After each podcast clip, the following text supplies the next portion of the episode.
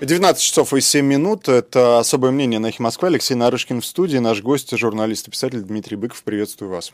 Здрасте, Леша. Здрасте всем. Слушайте, вот у нас э, началась трансляция в YouTube на канале «Эхо Москвы», и уже с уверенностью, э, которой, наверное, позавидуют даже российские исследователи, нам тут пишут, что, конечно, э, Навального отравили боевым веществом. Вы как относитесь к такой поспешности с выводами? Ну, видите ли, я предложил бы задуматься вот над каким аспектом. Значит, хотели бы убить, убили бы. Это я говорил и применительно к себе полтора года назад. А, хотя я так высоко не оцениваю себя, как Навального. Значит, вопрос в другом. Видимо, Навального хотели вырубить на какое-то время, дав ему заодно почувствовать всю меру его уязвимости, да, и некоторые беспомощности. Я абсолютно уверен, что он выйдет из комы, мне очень хотелось бы верить, что он быстро вернется в Россию. Но тут вопрос какой? Значит, задача была не убить, а именно создать некоторые проблемы и напомнить о всеобщей уязвимости. Потому что убить человека несложно, особенно если он не вооружен. Поэтому я вот пытался понять, чему хотели помешать. Я летел в Уфу читать лекцию, встречаться с однополчанами. Ну, у меня был уфимский призыв рядом со мной, как это говорят, призыв. Мы очень дружили. Вот они решили 30 лет спустя со мной встретиться. Видимо, а там забоялись, что эта встреча может иметь какое-то значение, что я распропагандирую своих 50-летних тогдашних сопредседателей. Другой версии у меня нет, хотя это идиотская. Значит, просто пока есть задача пугать, нет задачи устранять. И я могу понять, почему. Федута правильно сказал совершенно Александр. Если убрать Тихановскую, не с кем будет разговаривать. У толпы должна быть голова, чтобы с этой головой иметь какие-то контакты.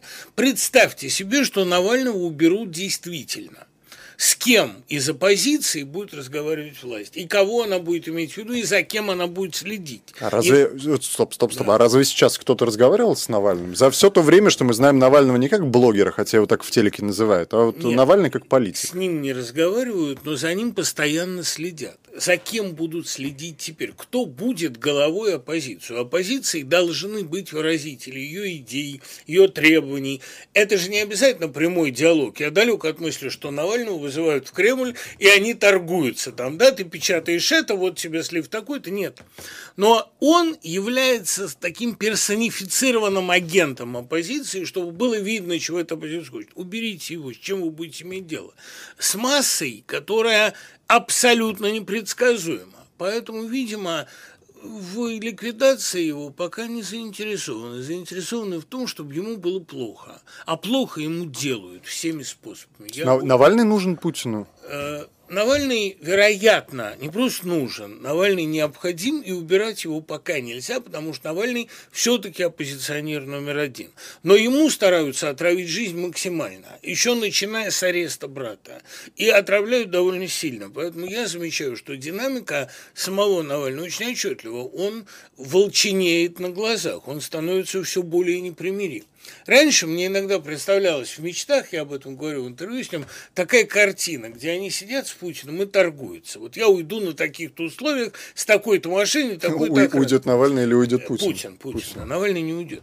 Теперь я вижу, что торга не будет. Пошла борьба действительно на понял-понял, как это называется в одном рассказе. Теперь уже нет отступления. Сколько вы оставляете версии о том, что это не было отравление именно какими-то э, ядами? Леш, То есть не было умысла? Я не могу от ничего оставлять. Я знаю, что есть люди, которые всегда будут верить, что не было никакого умысла, что у него на ровном месте случилась гипогликемическая да. кома, что у меня на ровном месте случилась кома, что у всех на ровном месте случается кома, потому что мы им не мешаем. Если мы им настолько не мешаем, кто может объяснить этот прессинг, увольнение всех оппозиционеров с большинства работ, постоянную клевету, пропаганду, обзывательство? Вот зачем, если мы им настолько не мешаем? Значит, все-таки приходится признать, что кое-что мы знаем. То есть наш опыт коллективный да, да, да. нас Помните, как у Тарковского, а все-таки жизнь хороша, и мы в ней чего-нибудь стоим. Вопрос. э, И я много раз видел за эти дни, э, с прошлого четверга, как раз когда э, Навальный был госпитализирован, вас вот как раз упоминали, перечисляя случаи отравления. Упоминали. Что с Дмитрием Львовичем Быковым произошло в конечном счете? Потому что вот я, я не нашел какой-то вот и- и- итоговой, э, итогового, я не знаю, У протокола меня или в эпикризе заявления. написано отравление не- неясной этиологии. Ага. А, и я, э, кстати, очень благодарен врачам, которые меня вылечили. И надо сказать, что за прошедшие полтора года у меня не было даже тех немногочисленных недомоганий, которые были до этого. То есть я вообще человек довольно здоровый, но с тех пор, как они мне еще и давление сбили до 120, я уже ни на что не жалуюсь. Так что не было бы счастья, да несчастье помогло. И я как раз с радостью увидел Александра Полупана, моего лечащего врача, который летал туда к нам. Я понял, это знак качества. Он очень хорошо меня вытащил. И всем я им благодарен, и с ними со всеми мы регулярно встречаемся, они меня держат под контролем. Что это было, я не знаю. И главное, я никогда не думал, что я серьезный оппозиционер. Оказалось серьезно. Ужасно приятно. А как это может быть неясная теология? Ну, я- не я нашли просто- вещества. Ну, это же невозможно. Слушай, ну ну, как? это Ну, ну в, вот разные, ведь, в разные клиники отправляют анализы. Возможно. Ну, например, вот у Навального в Омске не Да. нашли же вещество. Да. Ну, значит, не там искали. Ну, это можно. Это не то вещество, У которое Навального не только в Омске, у него еще и в Москву анализы. Ну вот не нашли, что делать? Говорят, не нашли, а там нашли. Ну вот некоторые будут уверены, что это немцы ему вкололи по дороге. Беда. а вас в Уфе делали? Сначала в Уфе, потом в Москве. Меня, ну, со всех сторон проверяли. Да. да? Ну, и вот не нашли это вещество. И тем не менее, почему-то, понимаете, с тех пор со мной никаких, слава тебе, Господи, проблем не было. Ну, ни разу, да? Вот почему-то там на ровном месте это случилось, а больше с тех пор никогда. Причем у вас там есть уже, я знаю, какой-то комментарий пишет, там некая Тереза, такая же Тереза, как я, Франциск, значит, она пишет, будет ли Быков извиняться за свои поганые слова? Нет, Тереза, теперь ты будешь извиняться. Доказано. Это отравление. Да? Иди и извиняйся. Да? Можешь лично, можешь публично. Ва- Подождите, в вашем случае отравление? Нет, нет, в А, случае в Навального, да. А в моем, ну, я и не настаивал. Нет, смотрите, не-не-не-не. Здесь просто я вас поправлю, потому что немецкие врачи, они не говорят про отравление, они, они говорят про Нашли, интоксикацию да, вот этими интокси- ингибиторами. Нашли отравляющее вещество. Но про Ладно, отравление написано в новостях. Да. Но отравление было. это- Немецкая это клиника трактовка, не Шарите совсем правильная. Говорят, что Навальный отравлен. Ну, каждый будет думать, каким хочет. Слушайте, если Кто-то мы с будет- вами, если мы сейчас с вами начнем в прямом эфире есть витаминки, скорее всего, мы до конца часа не досидим, потому что у нас Нет, организм будет отравлен нет, этими Нет, нет, веществами. надо считать себя, как говорил Шловский, не бессмертным, но трудно убиваемым. Витаминки совершенно безвредны. Я уверен Ну, в ра- одном. разные количества. Вот Я мы понимаю, с вами да. посадим фармаколога да, да, с да, нами. не все йогурты одинаково полезны. Нет, понимаете, я много раз, много раз наблюдал, что невозможно переубедить людей, уверенных в самопиаре Навального. Конечно, он сам себе вколол. И зеленку он сам себе Да. плеснул, и брат своего он сам посадил. Ну, оставайтесь при вашем убеждении. В конце концов, какой-то процент идиотов в обществе необходим. Если можно, Дмитрий Быков у нас э, в эфире. Еще раз вот И э, к, ва- Нарышкин. к вашему, спасибо, э, к, к вашему случаю верну. А вы, э, если не секрет, э, накануне, да, вот это вот того, что с вами приключилось, что-то, не знаю, пили, какие-то лекарства. Слушай, не пью я давно. Да. Это мне Съели. очень, мне очень стыдно. Да? Я, честно говоря, думал, что, может быть, я съел не свежий бекон Да. в этой гостинице, но его же ели еще все остальные на завтрак. А никогда ничего подобного со мной не было. Ну, просто я действительно потерял сознание в этом самолете. Меня еще, так сказать, спасло то, что в самолете оказалась пара врачей, которые не давали мне отрубиться. Они со мной разговаривали как-то, и я до самого момента посадки в Уфе был вполне в уме. И даже, вот как свидетельствует жена, я пытался распихать врачей ко мне спешащих и говорил, что и у меня лекция, что ну, после этого меня уже, знаете, обездвижили и ввели в искусственную кому. А очнулся я в Бурденко. И страшно благодарен Венедиктову и Муратову, которые быстро организовали эту доставку. А по линии правоохранительных органов вы как-то вот эту вашу историю не пытались? Нет, не пытался. А у меня нет каких-то иллюзий. Я вообще не очень люблю контактировать с этими органами. Мне очень хотелось бы как-то воздержаться от общения. И Вот смотрю, срочное сообщение приходит. а, Меркель говорит в Берлине, что Россия должна расследовать и э, выяснить Ну, вот этот вот конечно, кейс. должна. Россия, Россия ничего не должна, Меркель. Сейчас уже закричат, я думаю, дружным хором. Это Меркель должна России. Все еще и за Потсдам, и за многое другое. Как вы оцениваете версию, которая тоже часто звучала, о том, что Навального здесь э, чуть ли не силой э, держали, да, хотя он в коме был, и ждали, пока вымоются вот эти вот все вещества? Слушай, я там не был. Не были? А есть отзыв Олега Навального, который сказал, что таких врачей, как этот врач, он еще не встречал, а, и благодарить его не будет.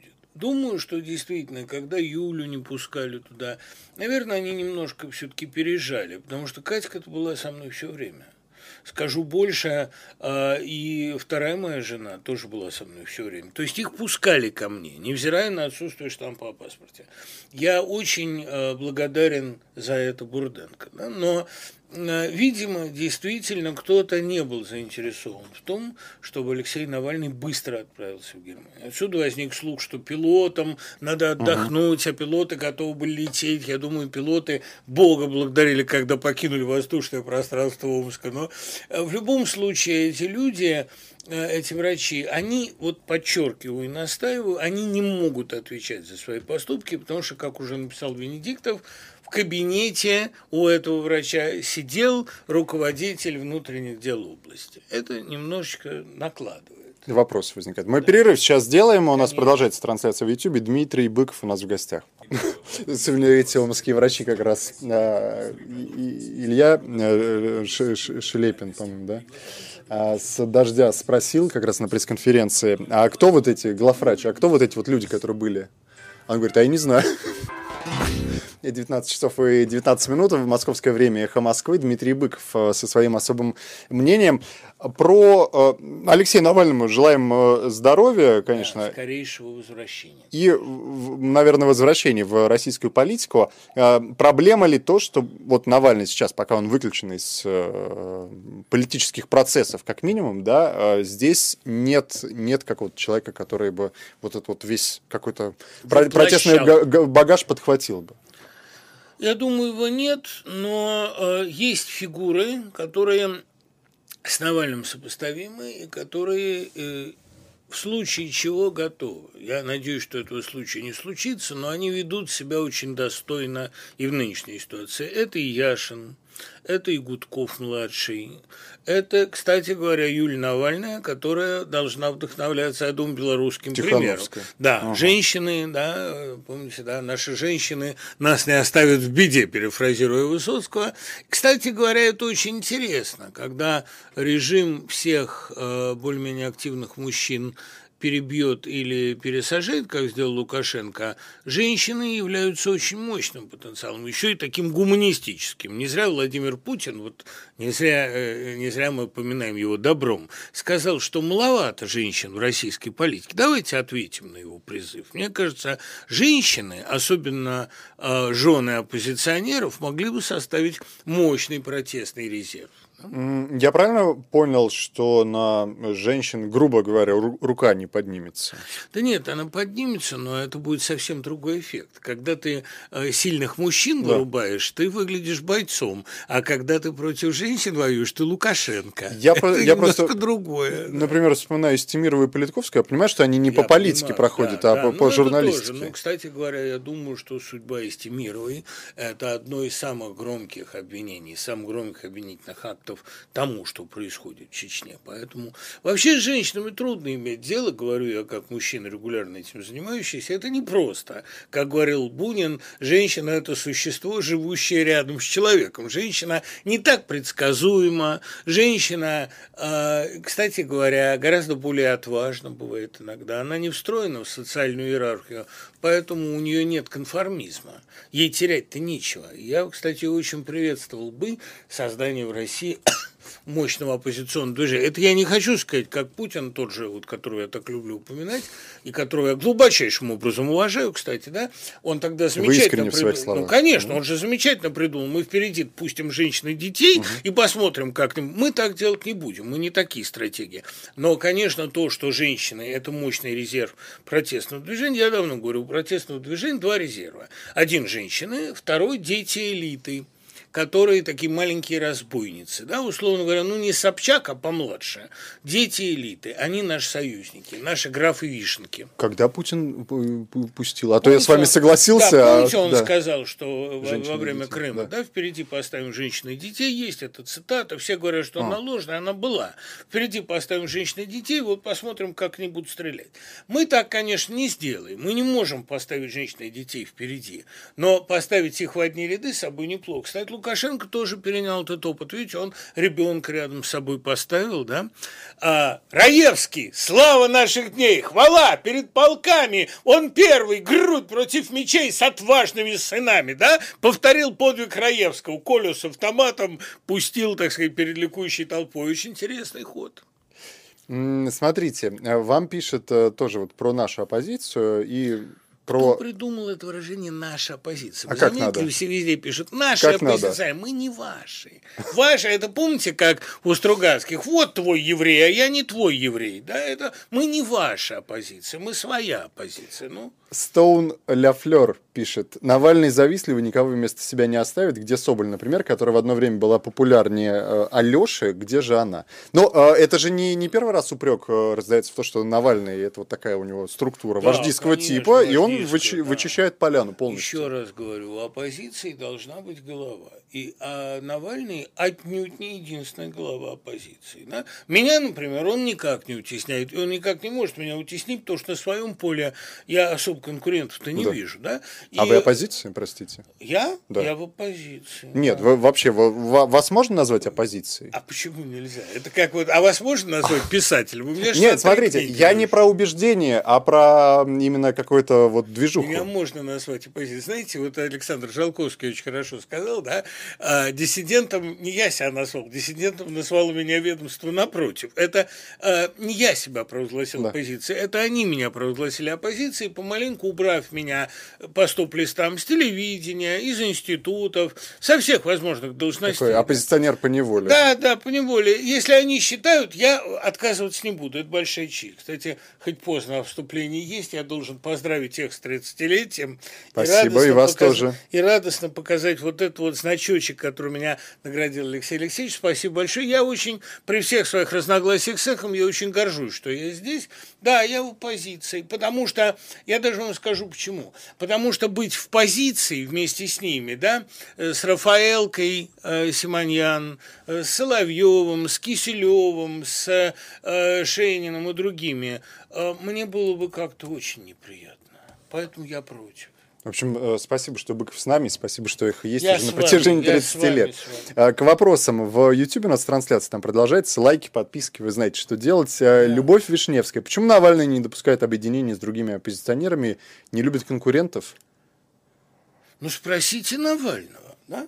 Ваша мудрость выказала бы себя более богатой, если бы сообщили об этом его врачу. Помните цитату? Ну, сообщите об этом Навальному. Вы не согласны. Я не знаю уж, право, как он переживет вашу критику, но э, если уж кому пережил, да? Навальный вообще крепкий малый. Я смотрю на него, любуюсь. Молодец. Николай Байбуза спрашивает, где вы, господин Быков, видите русскую элиту? Под русской элитой, да, я понимаю, как мы знаем из Wittgensteina, слово это употребление в языке, под русской элитой я понимаю так называемый верхний 10 тысяч – это люди, у которых есть достаточно средств, чтобы обучать своих детей за границей и жить во дворцах. Дети этой власти, как я замечаю, они растут, не видя ни в чем сопротивления, поэтому они вырастают добрыми. Многие из них придерживаются довольно левых убеждений, потому что воспитываются в американских университетах. В общем, э, эта элита, они забавные ребята из них можно выковать единомышленников. Граф Вишенка всегда переходит на сторону восставших овощей. То есть вот наши элиты, которые учатся за рубежом, да, да, это наслед... не обязательно со знаком минус? Нет, нет, я, я в них вижу серьезные преимущества. Понимаете, наследник Тутти – это очень важный пример из литературы. Наследник Тутти перешел на сторону гимнаста Тибула. Ну, конечно, СУОК сыграл в этом некоторую роль. Так наши СУОК, я думаю, должны активизировать. Тут э, пишут многие, что вы меня троллите, а я даже не понимаю. Но я Леша, просто я вас никогда. Ну как я могу кого-нибудь троллить? Про меня даже в этой, даже в Лурке написано, что э, Быков тролль чуть более толстый, чем... Ну я не очень толстый тролль, клянусь вам. Я говорю искренне. Я совершенно убежден в том, что кадры элиты, они куются в, на самом деле, кадры вот будущих оппозиционеров, они куются в детях оппозиционеров, потому что они растут добрыми, они получают все на халяву, и они очень сочувствуют народу, они любят народ, они его не видели никогда. Поэтому вот я за наследника Тутси, только не очень понятно, откуда он возьмется. Но вот Собчак, может быть, не очень удачный пример, но это пример на этом пути. Да, и ведь Гудков, он тоже не всегда был оппозиционером. Гудков был, я имею в виду старшего Геннадия, Да. был как вполне провластным человеком. А Дмитрий вот такой гораздо более радикальный оппозиционер. Я абсолютно уверен, что наши дети, они всегда к нам в некотором перпендикуляре. Слушайте, так, так вы сейчас договоритесь до того, что и у предполагаемых дочерей Путина шансы есть хорошие. О, я здесь даже, что-то я даже возглавить, боюсь руководить? об этом думать, но я абсолютно уверен в одном. Если они действительно работают в науке, и если они объективно видят то, что происходит в стране, вряд ли они единомышленницы. Вряд ли. Я абсолютно уверен в том, что дети элиты всегда предатели элиты. Вот в хорошем смысле, да, они из нее уходят. Понимаете, ведь Ленин с гордостью всегда говорил, я дворянин. Потому что это подчеркивает его бескорыстие. Он не из классовых интересов поддерживал эту революцию, а из чувства справедливости. И, между прочим, из хорошо образованных, хорошо воспитанных вот этих деток получаются очень неплохие борцы. Именно потому, что у них был шанс получить образование и посмотреть. Слушайте, это очень интересно. Вы так э, говорите, как будто сейчас вот нынешний, там, ны- ны- нынешний режим, я нынешний же- правитель, как я- будто они я- сидят на пороховой бочке. То есть- Конечно, но я я преподавал же этим детям, и я знаю, что, что там зреет. Они очень, как правило, скептически относятся к достижениям родителей. Но это, слушайте, русская литература тысячу раз это написала. Да? Фома Гордеев был Да. сыном купца и ненавидел купечество. А Булат Акуджава был э, сыном идейного коммуниста и к коммунизму относился, вы знаете как. Трифонов был сыном Валентина Трифонова и так далее. Элита растит себе могильщиков, надо об этом помнить. А насколько вот этим э, бу- будущим могильщикам нужна подпитка снизу? Ну, в виде вот Вот уличного это протеста. вопрос условно. интересный. Это вопрос интересный, потому что в какой степени они, так сказать, зависят от народа. Я должен вообще сейчас сделать важное социологическое открытие. Массы, вот, которые радостно гордятся тем, что они народ, они ведь, собственно, в истории очень большую эту роль не играют. Они ионизируются в какой-то момент. Ну, принадлежность, там, я из народа, вот я из простых, всегда в блогах пишут, я представитель народа. Да подожди, ты народом еще не стал. Народ становится народом, когда вот как в Белоруссии происходит ионизация, когда эта масса выходит на улицу. В остальное время это просто люди, которые пассивно ждут, чья возьмет, и их ничто не объединяет. Давайте перерыв сейчас сделаем. Дмитрий Быков сегодня у нас в гостях в особом мнении. Друзья, вопросы. Вопросы, пожалуйста, Быкова. Сынули Патрушева будущий Ленин. Правильно, правильно вас поняли? Перспектива такая есть. Так. Переоценивает Быков, на мой взгляд, современных детей. Так Быков же, по-моему, про детей только определенных, правильно? Про, Про про- про нет. элитных. Ну, мои школьники, они далеко не вся элита, но, конечно, они соображают быстрее меня. Я с наслаждением думаю о том, если еще не введут карантин, что я 1 сентября пойду в школу. И, наконец, я А. разговаривать с умными людьми. а? Там жена мне сейчас пишет сексист, Да. но я не сексист. Я просто хочу объяснить, что э, э, я же я ж не говорю, что женщины хуже. Женщины Да. лучше нас, они отважнее. Им терять нечего. Это у меня один американский мой студент мне когда-то написал, что а, почему а, в России, собственно, женщины не имели избирательных прав? Да потому что все не имели избирательных прав. Но это, это для России не гендерный вопрос. Как искоренить ненависть к мещанству? Мне 27 лет, все говорят, что я подросток. На это я охотно следующую. А вот сейчас можете у нас пока... Видите ли, что мы называем мещанством? Кто такой мещанин? Мещанин да. – это человек узкого кругозора. Благополучный человек, которого интересы ограничены его корытом. Если вас хоть сколько-то волнует происходящее вокруг, то вы уже, конечно, А-а-а. не мещанин. Да? Я мог бы тут, конечно, прочесть стих, что значит мещанин Матвеевой, но не буду этого делать, потому что он длинный. Мещанин, вот вы знаете такой стишок? Кудри, подъятые ветром, вольный порывистый вид, с дикой скалы обыватель в буйное море глядит. Вот не надо быть таким... А, обыв... хорошо, да, лайк ставим, таким ставим обывателем-романтиком. Обыватель – это человек, которому больно, то есть, э, которому не больно от чужой беды. Лиза Пескова. Следите вот за ней? У Лизы Песковой перспектива да? есть, да. Она, знаете, вот ей, мне кажется, что ей очень стыдно. Она к этой травле, к этому да. вот, к этому тотальному негативу относится очень угу. серьезно. И ей хотелось бы реабилитироваться, конечно. При этом она любит отца. Угу. А как вы понимаете, почему вот она выходит в паблик и часто пишет вещи, которые, ну так, людей злят? И причем я вижу там э, рассуждения, типа, какого черта ты вообще, дочь Пескова, э, развиваешь свою поганую варежку? Понимаете, она, может, и правильно пишет. Но... У этих людей есть определенный род вот такого нонконформизма. Они угу. дразнят эту толпу. Угу. Вот Собчак угу. говорит, я питаюсь ненавистью, угу. которую угу. вызываю. Я могу это понять. Угу. Я, правда, ее не питаюсь, я не элита. Но оценить это я могу. Это хорошее качество. То есть, понимаете, можно сказать, что я заискиваю перед Собчак, но она же ничего да. для меня сделать не может, да. поэтому... Может, может быть, вы авансами? Не, ну, когда она придет к власти, я надеюсь, уже до этого не дожить. Все-таки нет. Потом я понесу ее расшифровку, скажу. Да, ну, Быков, конечно, нет. Мы с ней довольно часто, августа. кстати, обсуждали этот вопрос, что вот маленькая разбойница – это важный архетип. Видите, а элита, единственные люди – у которых есть пусть кривое, пусть извращенное, но чувство собственного достоинства. На прямые оскорбления они реагируют. Остальных можно унижать как угодно. Но обратите внимание, что большая часть оппозиции Лукашенко вышла из рядов про-лукашенковских. Да. И это они повидали, и они могут говорить совершенно серьезно. Кстати говоря, Соловей ведь тоже, понимаете, из МГИМО. Но. Причем зав кафедрой. это номенклатура. и, и с какой яростью он на них сейчас кусается. Так что это не так плохо. Подождите, еще Туркунов мемуары. Вот еще почитаем. Туркунова скоро увидим. Я уверен, что и Лаврова У нас в эфире. увидим, и Лаврова увидим, я уверен. Потому что Лавров все ведь понимает. Все понимает. Но... Зачем? Да.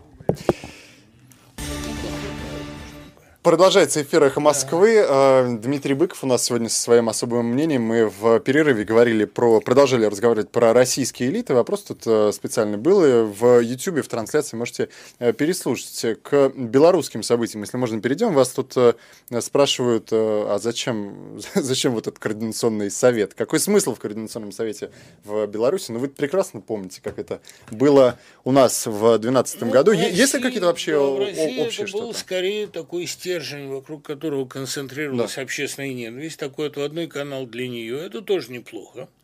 А что касается белорусской ситуации, Координационный совет необходим для двух вещей. Во-первых, это голос оппозиции, который делает официальные заявления. Это некий агент, с которым власть может разговаривать. Во-вторых, а, это люди, которые опять-таки канализируют на себя негатив, как бы приносят себя в жертву до известной степени.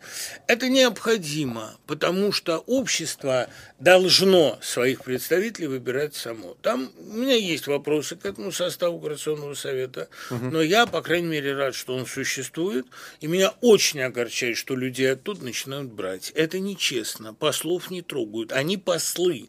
Послы от общества, послы неприкосновенные, понимаете? У них особый статус. Как он есть у Лукашенко, так он есть у членов КС.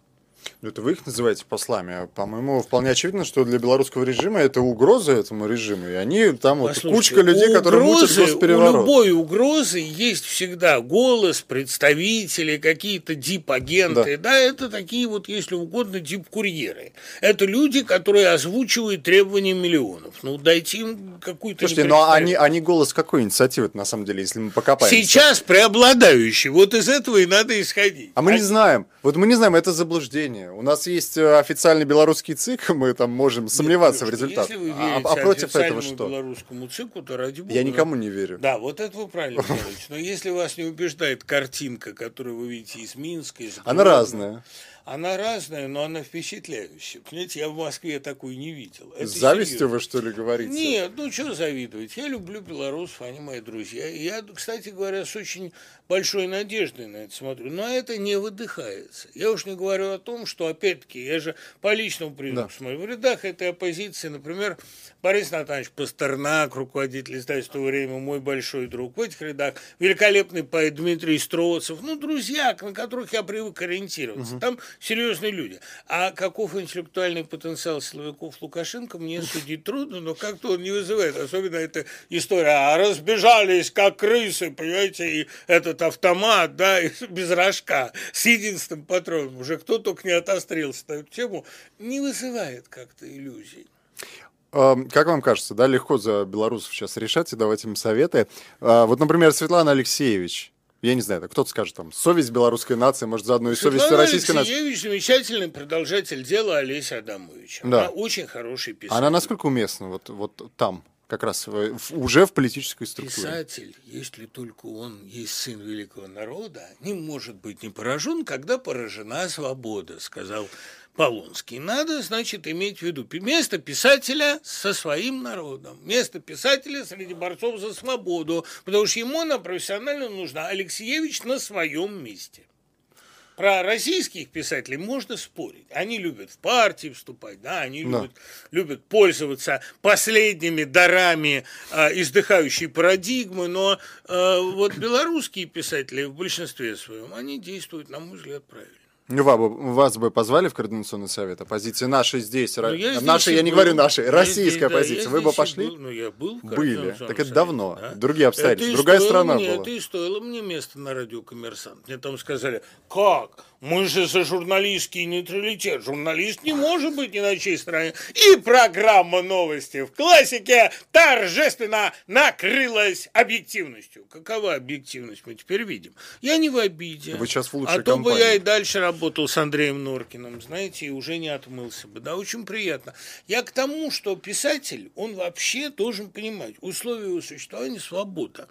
А вовсе не наличие номенклатуры. Номенклатурный писатель – это мертвый писатель. Что мы и видим. Вы э, Лукашенко видели? Вчерашнего с автоматом. Видел, видел. Что это? Вот вы, вы, вы можете его как, как, как раз как э, пи- писатель Понимаете, осмыслить? какая вещь, Леш? Ведь главная примета нашего времени, это и на процессе Ефремова очень видно, это трагифарсовый жанр. Осень патриарха – это, в принципе, трагедия. Трагедия и патриарха, и нации – это серьезная драма. А Лукашенко вчера – это зрелище фарсовое. Фарсовый, печальное, мне жалко его, он с огнем играет, но э, жалко. И вот страшное это зрелище – когда он один за столом и рядом с ним сын, понимаете, сына жалко. Коля с, с изуродованной судьбой уже сейчас мальчик, и я просто как учитель с ужасом смотрю на него, а, не представляю, какая психологическая реабилитация ему понадобится. Даже если Лукашенко удержит власть, это непоправимо изуродованные люди. И, конечно, в этом есть и фарс, и трагедия, и очень большая горечь. А вы не думаете, что тот же самый Коля, он в такой вполне себе золотой клетке сидит? И так не особо-то представляет, что там, вот, если Я копнуть. очень боюсь ситуации, при которой Коля повернется против отца. Такое возможно. Тот же Это самый автомат. Тот же самый, да. Помните, как вот госпожа Простакова цепляется, э, хоть ты меня, Митрофанушка. А он говорит, отвяжись, Марушка, вот навязалась. Я всегда плачу в этом месте. Я знаю, что зал хохочет, а мне горько, мне ее жалко в этом, она все вложила в этого сына, понимаете? Это трагическая ситуация. Ну, не наша вина, что сейчас в России все трагедии повторяются как фарс. Помните, вот это у Шендровича хорошая была фраза.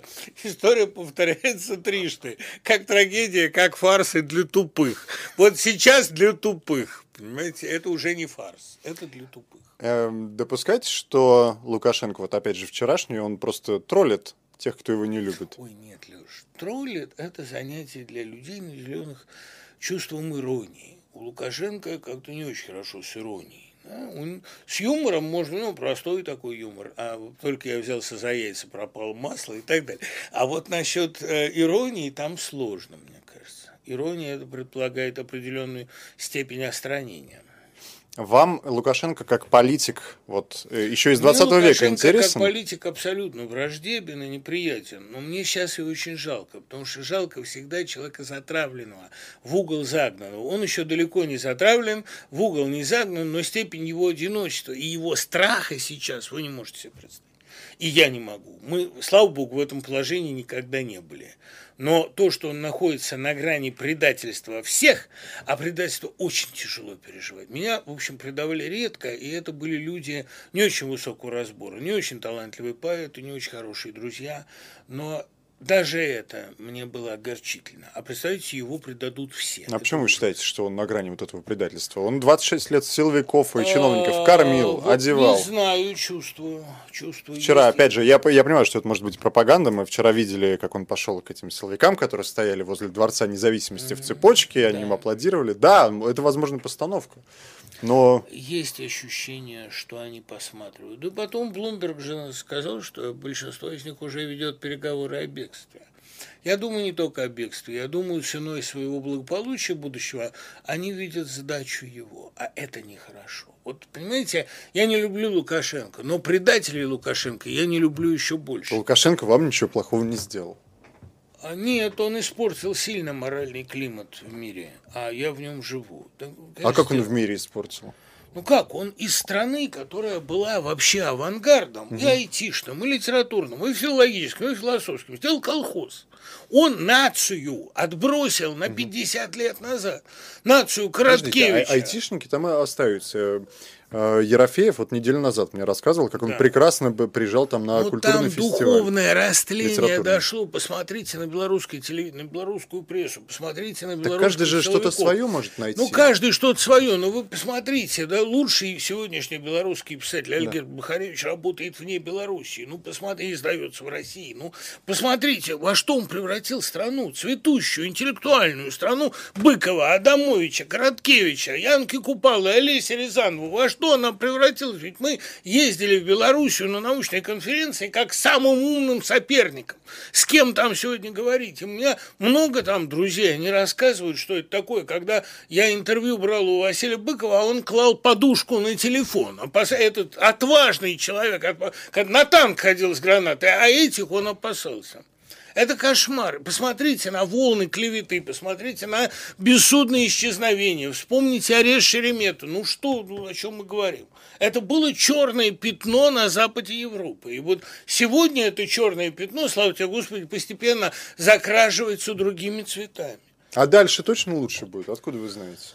Леш, лучше никогда не бывает. Ни одна революция не приводит к улучшению. Человек живет для того, чтобы пережить три минуты свободы. Рухнула Бастилия, и до сих пор вся нация празднует день падения Бастилии. Она не празднует день э, Казнера Беспьера, она не празднует Вандею, не празднует смерть Марата. Она празднует падение Бастилии. Упала Бастилия, господи, какое счастье, без слез нельзя об этом говорить. Да? После всегда будет хуже. Но это, понимаете, правильно совершенно писал Денис Драгомир Драгунский. Если вы начнете в первую брачную ночь паре рассказывать, как у нее отвиснет грудь, а у него все перестанет функционировать, это правда, это будет. Но сейчас им хорошо, понимаете? То есть мы все. Но смотрите, лю- люди, люди тогда, простые люди, белорусы, которым пытаются продать вот эту идею смены власти. Ну, значит, если они в это верят, то они очень на- наивны. смены власти. Им пытаются продать идею кислорода среди тотального серого народа. Вы же сами вот сказали, хуже будет.